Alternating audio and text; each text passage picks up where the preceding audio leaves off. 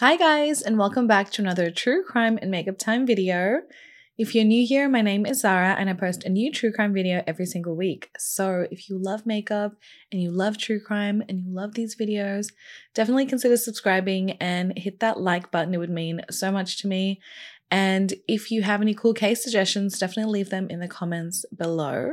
Today I'm doing another requested case, and today's case was requested by my girl Constanza. So, thank you so much for this case and it's about these two men crazy two men. Let me let me just give you like a little snippet. So two men drawn together by childhood trauma they become lovers and then killers. Henry lee lucas and ottis toole killed hundreds of people together or so they claimed. In the 1970s this serial killer couple embarked on like a whirlwind of killing sprees across the United States and they tortured, killed, and even cannibalized their victims. And if we believe them, they possibly killed more than 600 people. So after these guys were arrested, there's a lot of like controversy as to, you know, what crimes they actually did commit. And they ended up being known as the confession killers because they just kept confessing to crimes. So whether they actually killed hundreds and hundreds of people or if they just killed one person, their crimes are kind of insane and their childhoods definitely match. So let's talk about these guys, these great guys. So Henry Lee Lucas was born in Blacksburg, Virginia in 1936. His father, Anderson No Legs Lucas, actually lost his legs in a workplace accident.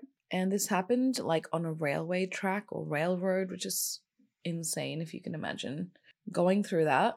So he obviously couldn't work and he was forced essentially to make alcohol illegally and then sell that. And that was his source of income. He was also an alcoholic and he did introduce his son Henry to alcohol at a fairly early age. Henry's mother, Viola Dixon Lucas, was also an alcoholic, but she was also a prostitute and she's the one that actually like ruled the household and they just lived in a one bedroom cabin. Henry was the youngest of 9 children and he was the one that would always sort of succumb or fall victim to Viola's rage and outbursts. But along with him, one of his brothers and also his father would like be Viola's victims. When Henry was just eight years old, he was beaten by his mom, Viola, so badly. She hit him on the head with like this wooden spoon that he spent three days in a coma. And I don't know why these moms do this, like why abusive moms do this kind of stuff, but she also would make Henry and his brother watch um, her have sex or perform sex acts with her lover, and his name was Uncle Bernie. But it wasn't just limited to Uncle Bernie. Like she was a prostitute, right? So she would make her bro- um Henry and his brother watch her have sex with multiple strange men, and if they like looked away or didn't want to watch, she would beat them. And I guess another form of humiliation would be that um, if they refused to sort of watch or you know engage in this, she would also dress her boys up in like girls' clothing. And I guess that's just some form of like humiliation for God knows what reason. Now, she would do this to the point where, you know, Henry would just get bullied so badly at school that a teacher would actually decide to cut Henry's hair and then dress him up in like, you know, like normal boys' clothing so that he just wouldn't be so humiliated by his classmates. And actually, when um, this teacher did this, Viola, you know, she, Henry comes home with short hair and like he's not wearing a dress and he's wearing like normal boys' clothes.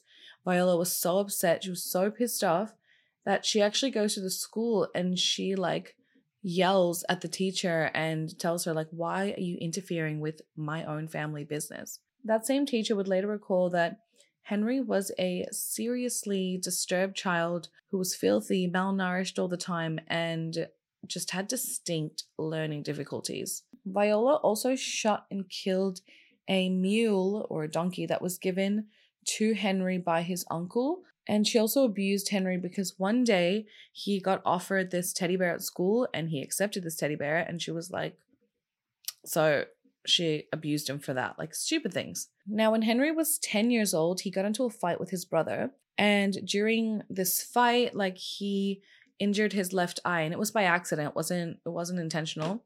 But there was a clear like injury or infection to the and this injury was ignored by Viola for so long that the infection turned so bad that Henry actually ended up losing his left eye and it had to be replaced with a glass eye when he was 11. Now, as if this wasn't a terrible childhood, you know, already, by the time he was 11, Henry was already an alcoholic, and his older brother and that Uncle Bernie guy had introduced him to the act of bestiality, which is, if you don't know, so gross, sex with animals. And in the process, they would also torture animals. I mean, um, that's already torture, but they would also torture animals. Now, Viola clearly wasn't like a good mom. She never like cleaned the house or attended to like domestic duties. She never prepared like meals for anyone except for herself and this Uncle Bernie guy. The boys and their father were constantly abused, both physically and verbally. And in order to feed themselves, they were just kind of like left to like scrounge for whatever food they could find in the home. So, obviously, due to this, it wasn't long before the boys eventually started stealing, you know, food from neighbors and, you know, stores around the town. Viola, instead of treating, you know, the children that she had as children and her family, she treated them more like hired help. Like she would send them to go get firewood and groceries and things like that. Like they were just like her errands people. Now, eventually, the beatings that Henry had received from his mother began to take its toll Henry developed seizures and he began to complain that he was hearing voices in his head. In 1949, Henry's father, Anderson, he actually passed away um, from hypothermia because he was an alcoholic and he got so drunk that he fell asleep or passed out in a blizzard and then he died. And after this is when Henry just kind of became Henry Lee Lucas. So at the age of 14 or 15 was his first, by his accounts, um, sexual experience with like a human, like not an animal, um, a girl. And this wasn't by the girl's choice. He actually abducted a teenage girl from a bus stop and he ended up beating her, her, and then strangling her to death. Now, it could never be confirmed who exactly this girl was, but they believe it to be the 17 year old girl that went missing. Her name was Laura Burnsley, and she went missing like on the 17th of March in 1951. So, not long after his father's death is when, you know, this took place. The next year, Henry went to prison for the first time when him and his two brothers they robbed um, a store and they were arrested for burglary. They spent a year at a school for juvenile delinquents in Beaumont, which to be honest, like it had running water, it had electricity, like it was like a hotel compared to like the cabin that he stayed in, a one bedroom log cabin with nine siblings and his mother and Uncle Bernie and strange men. Like it was like a hotel. Then he gets out, he commits burglary once more, and in June 1954, he is sentenced to six years um, in prison for burglary, but this time it was like for a dozen counts of burglary, so a lot more. And he was released five years later after two failed attempts at escape. Like the fact that he was sentenced to six years, but he was released after five years, even though he tried to escape, like, you know what I mean? Like, it just sometimes the system just doesn't make sense. So then, after his release, he moves to his sister's place in Michigan. But soon after that, Viola catches up with him so now she sort of, you know, harassed him. I mean, she did harass him her, his whole life. Now, the reason why she chased him up is because instead of him going and living with his sister, she wanted him to come and actually come back and live with her so he could take care of Viola because at this point she was getting older and he she just wanted like a slave. But obviously they refused and they got into like this argument that resulted in Viola being killed because somehow they were they were arguing and then he had a knife and then he like stabbed her in the neck and then that stabbing caused her to have a heart attack which proved to be fatal. This happened in 1960 when he was just 23 years old. He says that all he remembers was slapping her and then when she fell to the ground he picked her up and he realized she was dead and that's when he looked down and noticed that he had the knife in his hand. Now, though he claimed self defense for this act, he was actually sentenced um, to jail for attempted murder and he got 20 to 40 years in prison this time. But just 10 years later, he was released because the prison was overcrowded. So in 1970, 10 years into his sentence, he was released and a free man once again. But as soon as he was released, he was sentenced to a further three years in prison because he had attempted to kidnap, okay, three young girls. Again, the system doesn't make any sense. Like, this guy should not have been let out. I'm sure due to prison overcrowding, there were other people, you know, less serious crimes that they could have let out. So, anyway, after being released from prison for this, was this like the 20th time, he moves to Pennsylvania and he works on a mushroom farm, and that's when he meets a woman and he gets married. Her name was Betty Crawford, and she was actually the widow of one of his cousins, and they got married in 1975. But that marriage was super short lived because she accused him of molesting one of her daughters. So he left her and he was like, oh, see you later. So at this point, he started just drifting around and supporting himself through just odd jobs. And according to him, this is when he began his murdering spree of like picking up women, raping them um, along a highway. Like he would just travel along this highway and commit these crimes. Then in 1976, he reached the town of Jacksonville. And at this point, he had no money and no place to stay.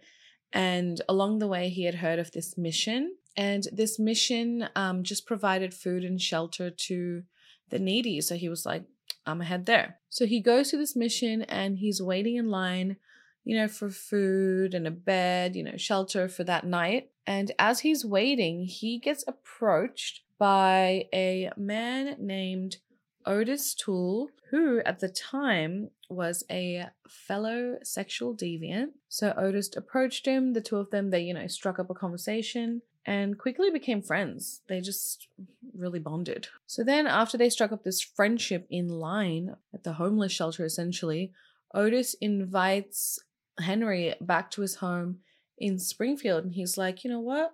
You can just come and live with me. Now, I remember at the time I was questioning, like, why are you even at a shelter if you have this like home that you can invite people over to. But I think from what I remember, like Ottis kind of like scout people and like try to bring them home.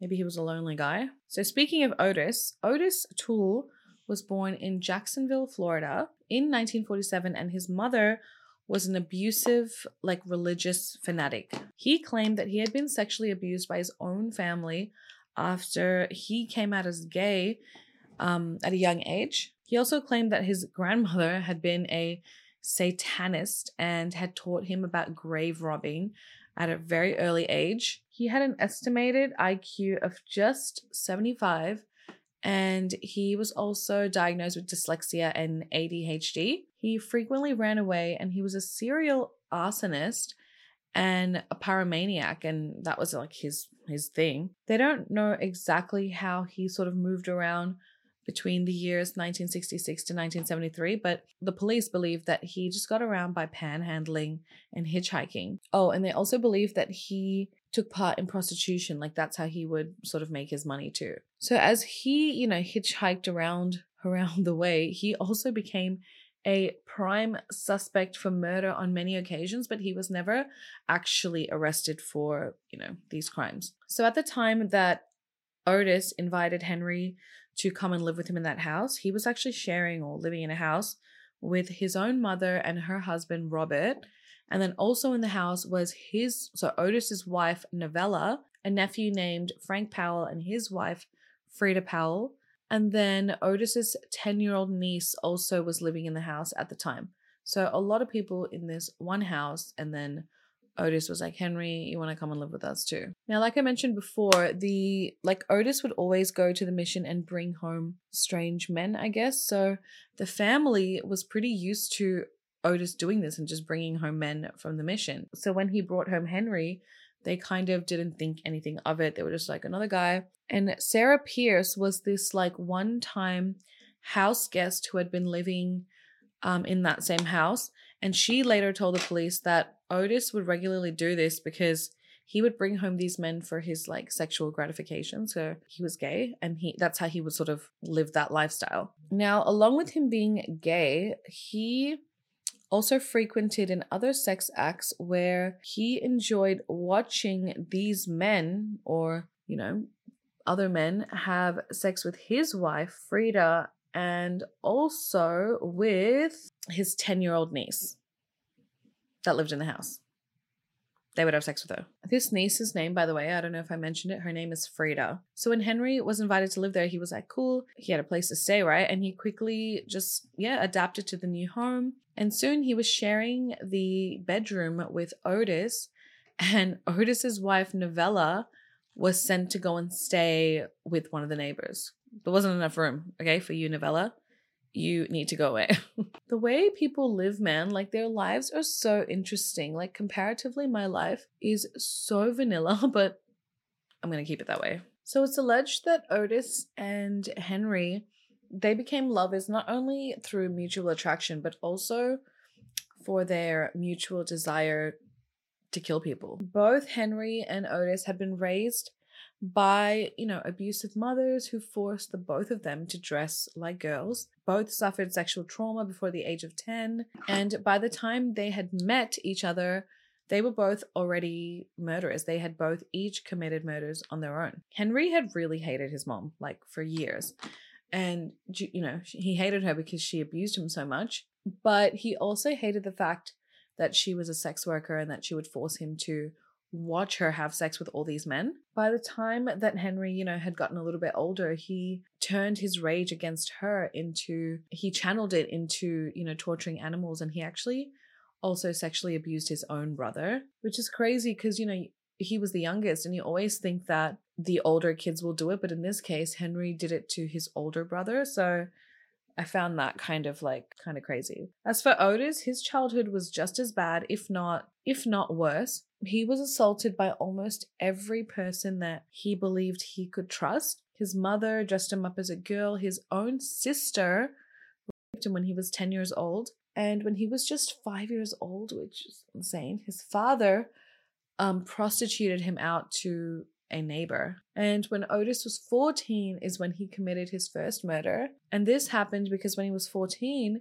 a um, he was at home and a traveling salesman actually approached him and propositioned him for sex. And it made Ottis so upset that he actually got into the traveling salesman's car and he like ran him over. So he ran over the guy with like his own car. So, you know, these guys like drawn together by their childhood trauma and then when they both sort of must have admitted to each other like hey we like to kill. Do you like to kill? I like to kill. They you know quickly fell for each other and then they traveled across the country of the united states on you know an alleged killing spree. So throughout the 1970s ottis and henry traveled across 26 states just killing whenever they could. They preyed upon anyone they could find like hitchhikers sex workers migrants just anyone. And for these two guys these lovers the act of killing was just a way for them to bond really they would often talk about it and share notes and tips and tricks on how to be better. From 1979 to 1981, Ottis and Henry they worked together at a roofing company. Henry later claimed that both of them had committed hundreds of murders at that time. And he claimed that 108 of them were committed with Ottis under the guise of like this satanic cult called the Hands of Death. So apparently, this cult was a satanic cannibalistic cult, and you had to train for it. Like, just anybody couldn't come in. You had to like train. So, as part of their training and to join the cult, they would each be paid $10,000, which is a lot at the time, to murder someone, and that's how they would join the cult. So, once their training was complete, Henry and Ottis, you know, set off to work. He and Ottis set off on a trip to the southern states to go and kidnap children. And these children were, you know, they were kidnapping these children either to use them in sacrificial ceremonies or they would be transported to Mexico where they would be sold on the gray market to wealthy families, like wealthy families who wanted children. So after a trial run and, you know, familiarizing themselves with the border patrol and things like that in the area, they set up on their job and they had been supplied with drugs to subdue the children to make the kidnapping easier. Like this is so sick. Henry would later say like how easy he found it to kidnap babies.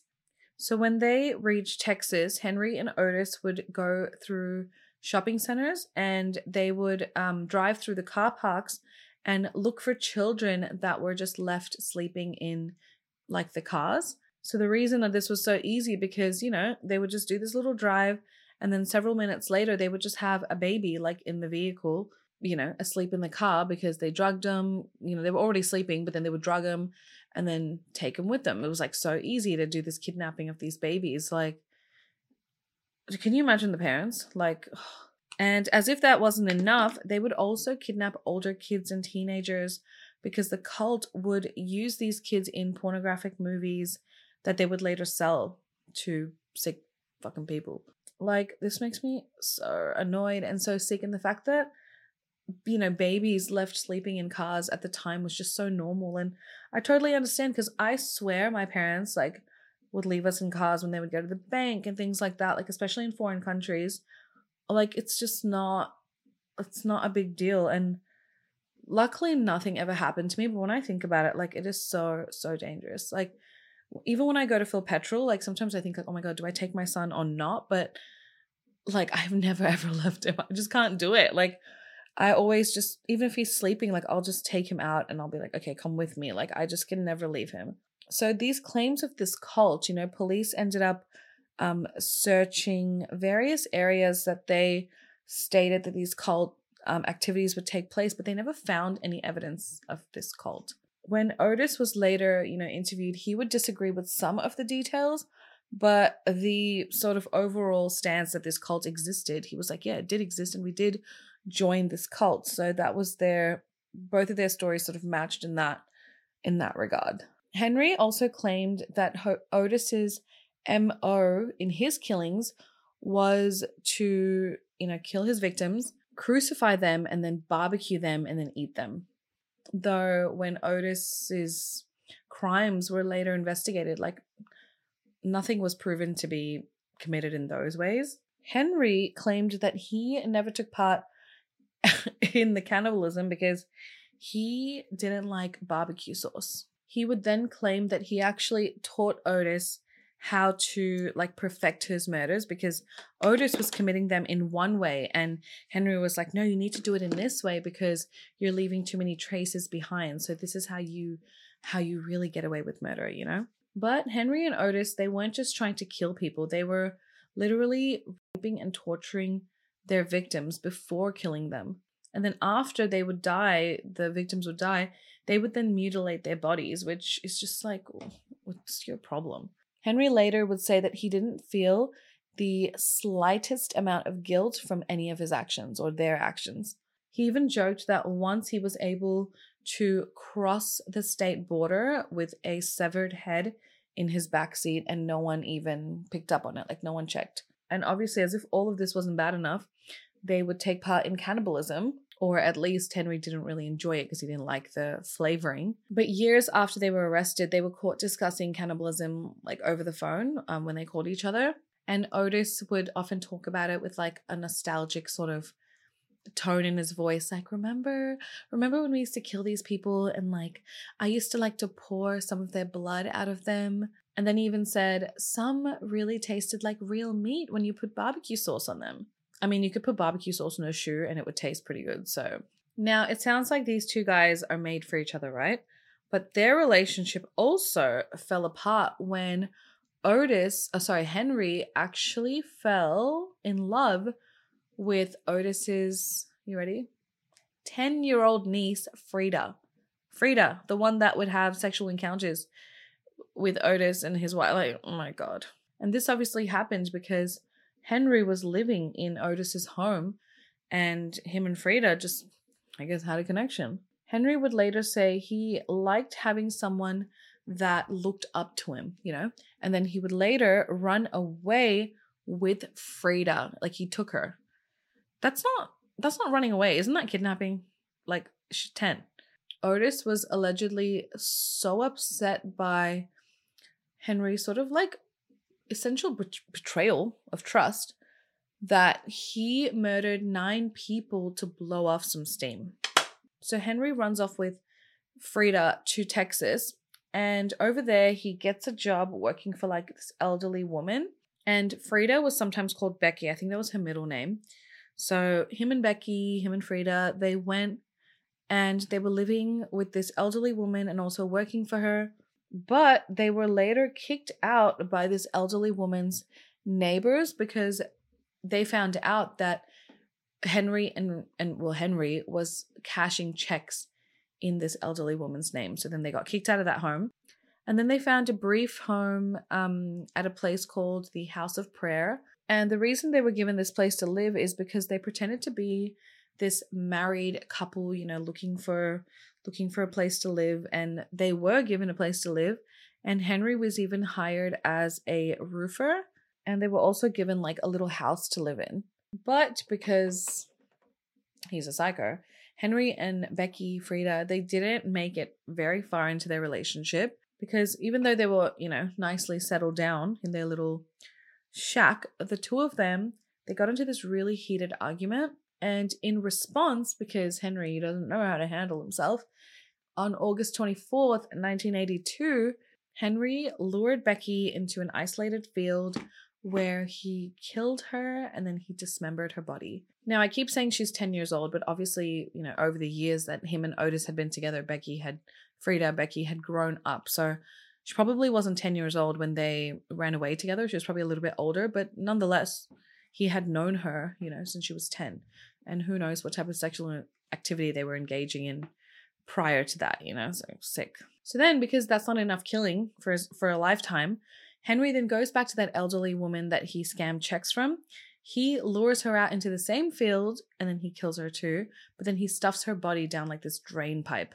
So then he goes back drifting around for another month and then he returns to the house of prayer, the place that um gave him and Becky like a shack to live in and hired him as a roofer. He goes back to the house of prayer, and that's where he lived out his final days as a free man. He had actually learned that he was a suspect in the elderly woman's um, disappearance. So he went back to the body where he stuffed it in the drain pipe. He brings it back to the house of prayer. He puts it on the stove in a pot and he tries to like incinerate it. He then takes a polygraph test um, related to the murder, but he passes it. And then on June 11th, 1983, Henry is finally arrested for firearm possession. Meanwhile, when Henry ran off with his niece Frida, Becky, on January 12th, 1982, Ottis goes and locks a man. This man was named um, Greg Sonnenberg. He locks him in his house and he sets the house on fire, obviously killing the man.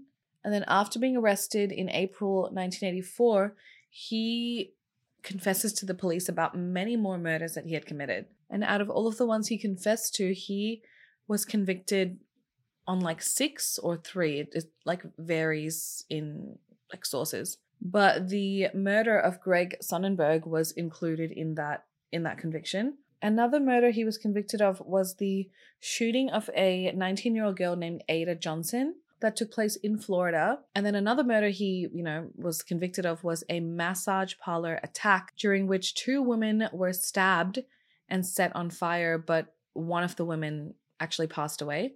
But another man had already been convicted of this murder, and because of that, the police were like, "No, you didn't commit it." So Ottis is like, "All right," and he just like withdrew his confession for that one. And his reasoning was, okay, if you say I didn't kill her, then maybe I didn't. Like that was that was it. Now, among one of his victims was one named Adam Walsh. Now, Adam Walsh was only six years old and he disappeared from a mall in Florida in 1981 and he was found um, asphyxiated to death. and only his head was discovered. Now, according to Ottis's niece, on his deathbed in 1996, Ottis actually confessed to this murder, but he was never actually tried for it. Jeffrey Dahmer, who was actually living in Miami Beach at the time and who later, you know, became known for his crimes against children and decapitating his victims, um, he was also a suspect in that murder of Adam Walsh. So now at this point, both Henry and Ottis are behind bars, but the mystery and the questions surrounding their murder spree had just begun. Now, even though they were both arrested, funnily enough, Henry was not actually arrested for murder, remember? He was arrested for a firearms charge. But as soon as he was arrested, for some reason, he just began like confessing to the murders he committed. As for Ottis, he was far more reluctant to just talk about all the crimes he committed. But once he learned that Henry was taking cops on like tour guides of like all the murder sites that they had, you know, allegedly been to, Ottis soon began backing up Henry's claims. By his count, they had allegedly murdered over 108 people, including six year old Adam Walsh. And Adam Walsh was actually the son of the America's Most Wanted TV host, John Walsh. Ottis insisted that he was the one who killed Adam, and he even argued with police officers when they said, like, no, you didn't, you know, we think it's Jeffrey Dahmer. And he was like, no, no, no, it was me. And he was just like furiously like defending the fact that this was his murder. Like he wanted to claim it. According to Ottis, he claimed that he snatched Adam from a Sears parking lot in 1981 and then after decapitating Adam's head with a machete, he drove around with Adam's head in his car for so long that he even forgot that Adam's head was in there. He said that when he later, you know, came across the head, he just like tossed it into a canal. He was like, oh, here it is, and just tossed it into a canal. Adam was perhaps one of Henry and Ottis's most well known victims due to being the son of a TV host, you know, John Walsh, and his murder also resulted in child like new child protection laws. Meanwhile, Henry was out here like confessing to over 600 murders, which is insane, but he had his own motivations for doing so, saying that he wanted to bring like the truth to light. Henry later boasted that he made the police look stupid and he wanted to wreck Texas law enforcement. Henry actually what most people think began confessing to these crimes because he would get special treatment from law enforcement. They would often drive him out, you know, from the prison to the scene of the crime and get him like fast food on the way because they wanted these confessions from him. So, because of that, there was no need for him to chill out on all these confessions he was making because he was getting treated better this way. And especially once he realized that he's getting all this preferential treatment for confessing, he would just confess to more and more and more crimes. Now, at this point, he had already been sentenced to death row. So he was like, what's the difference if I just keep confessing to more and more? Like, it's just going to be better for me. So, examples of this was one time when he was out, you know, in Texas, um, officers let him walk around without handcuffs and even gave him a strawberry milkshake. And as the officers became more and more familiar with Henry, they almost had like this like friendly banter, like friendliness between them. Detectives also loaded Henry with cigarettes and hamburgers, like during their times in the rooms, like trying to get more confessions out of him. And in 1985, um, Henry told like the Dallas Times newspaper that he lied about a lot of these confessions because he wanted to show that law enforcement doesn't actually do its job. Because I mean, 600 murders over a period of what, 10 to 15 years? That's like 40 people a year, like almost one a week. You, you would have no time for anything else. Like, when do you do your laundry? When do you like go grocery shop? Do you know what I mean? Like, it's a lot. So, for a long time, police actually took Henry and Ottis for their word. Henry's confessions were so, like, there were so many of them that they actually created their own task force, which was just called the Henry Task Force. And in turn, Henry was like, okay, I'm going to give the police like every grisly detail about these murders. He even drew like pictures of his alleged victims. And his like drawings were so precise that they even included like the victim's eye color. As time went on, law enforcement, obviously, maybe they started to do their job, they started to notice discrepancies along Henry's timeline.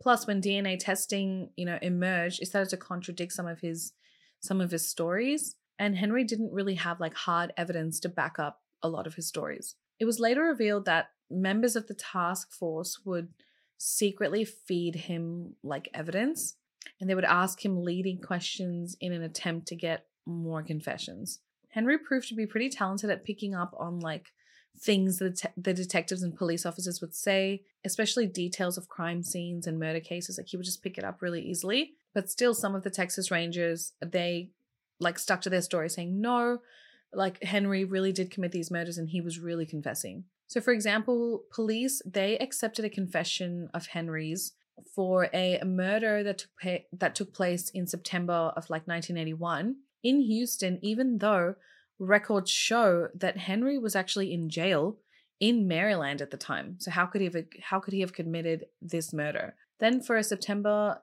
9th, 1975 murder that took place in Texas, they took his confession for that, even though records show that he was actually working on that mushroom farm in Pennsylvania at the time. One of the rangers said that he remembers Henry trying to confess to like a couple murders that they know he didn't commit, but then he's like, you know, I'll I'll bet anything that some of them he 100% did because the way that like he knew some of the details without ever being provided to him like he had to have been the one to do it.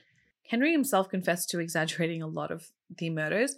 He would go on to say i only did three but the way i would just tell them more and more and more like they had their like tongues wagging you know when i would just keep confessing about these murders that i didn't even commit. Henry said he had killed people in every way imaginable poison um, stabbing strangulations uh, shootings hitting people with cars, like hit and runs. Now, we know that Henry killed his mother by stabbing her in the neck, causing her heart attack, which killed her. Becky slash Frieda Powell and the elderly woman, her name was Kate Rich, were also killed with knives, like stabbed, stabbed to death.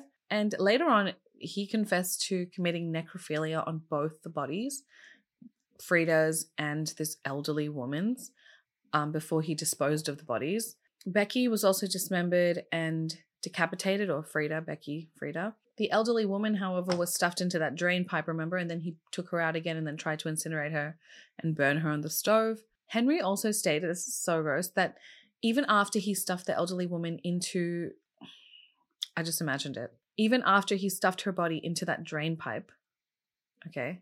So he, re- he returned one month later to burn her.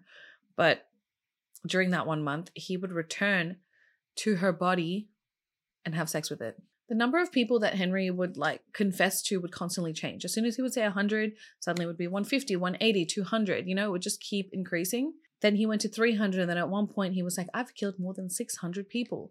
According to Henry, he killed, you know, he had a nice portfolio, I guess. He killed a wide um, range of people, different ages, different backgrounds, using a, you know, wide variety too of violent methods, stabbings, strangulations, um, you know, hit and runs and he said he would often decapitate victims, you know, once they were dead. So, given Henry's like constant change of story and the fact that he lied so much, it's sort of like un like it's hard to know what his real body count was. The same goes for Ottis. I mean, there was actually a, a Netflix documentary about the confession killers, and in this documentary, they were trying to find the truth and get like a final number, but it's still unknown to this day there's no telling like what the truth is, how many these guys actually killed.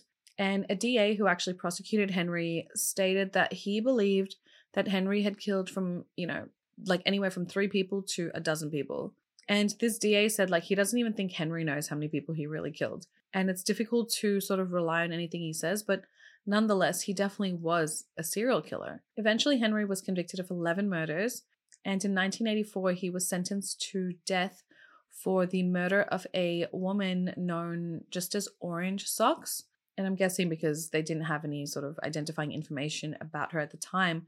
But in 2019, this body through DNA was identified as Deborah Jackson. Ottis also confessed to a number of crimes that investigators now say that he probably didn't commit.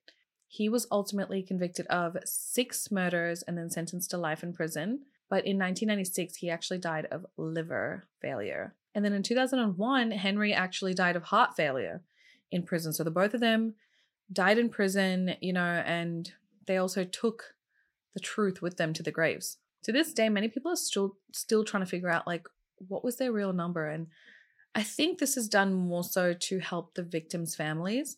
There's been a number of inquiries into this, but the real number of murders may never be known. I mean, how would we really know unless there was like real DNA evidence, you know, to link to link them all together? And these false confessions by these two idiots like only cause more stress and distress for the victims' families. They went from, you know, thinking, okay, well, these two guys were the ones that killed our loved ones, and, you know, that's like a sense of closure for them. But then to recant it and then to like not really know, it kind of like sets them backwards, right? Because now they're like, okay, well, who did it? And now the question is open again. Hundreds of cases were closed when Henry um, confessed, and even when he recanted, they were just never opened again. Family and friends believe they had closure on, you know, crime on for the murders of their loved ones, only for the real killer, in their eyes, to never be brought to justice. The DA says that 70 to 100 crimes are still being credited to Henry, but around 160 to 170 cases were never reinvestigated or reopened, which is an insane amount of cases to just close and never reopen. Like, that's crazy. Imagine if it was one of your family members. The crazy thing is that the real killers of, you know, these victims may still be out there. And that is why these the victims' families they're trying to get these cases reopened so that they can find who really did it. So I would say like you know, apart from actually killing people, this is one of the worst things that Henry and Ottis have done because for whatever reason they did it for their notoriety or for their own pleasure, like they literally have have set this tone and this it's the police's fault too, I believe, because they're the ones that should be investigating it, right? But it's like this scar of uncertainty left on the victims' families till this day, like 30 years later. So let me tell you, this case is wild, and there are some like details I just couldn't even get into because they're so sick. Because whether Henry is lying or not, or Ottis is lying or not, this whole video would end up just be like with bleeps because there's so much disgusting shit that he has like admitted to. But on the other hand, clearly Henry and Ottis had twisted, messed up childhoods, and how can you say that that doesn't contribute to one's upbringing and one's men- mental state? Like if your mother was Viola, how would you turn out? I don't know what I think. And I feel just really sick that these two people found each other. Like I always say, how do they find each other? Whether it's one or 600 crimes, like the world is better off without these two people being in it, you know? And hopefully they never had children. So thank you guys for watching. I hope you enjoyed today's video, as sick as these two men are. And if you haven't subscribed just yet, go ahead and please do so. It would mean so much to me. And I will see you in the next one, guys. Besitos. Mwah. Bye.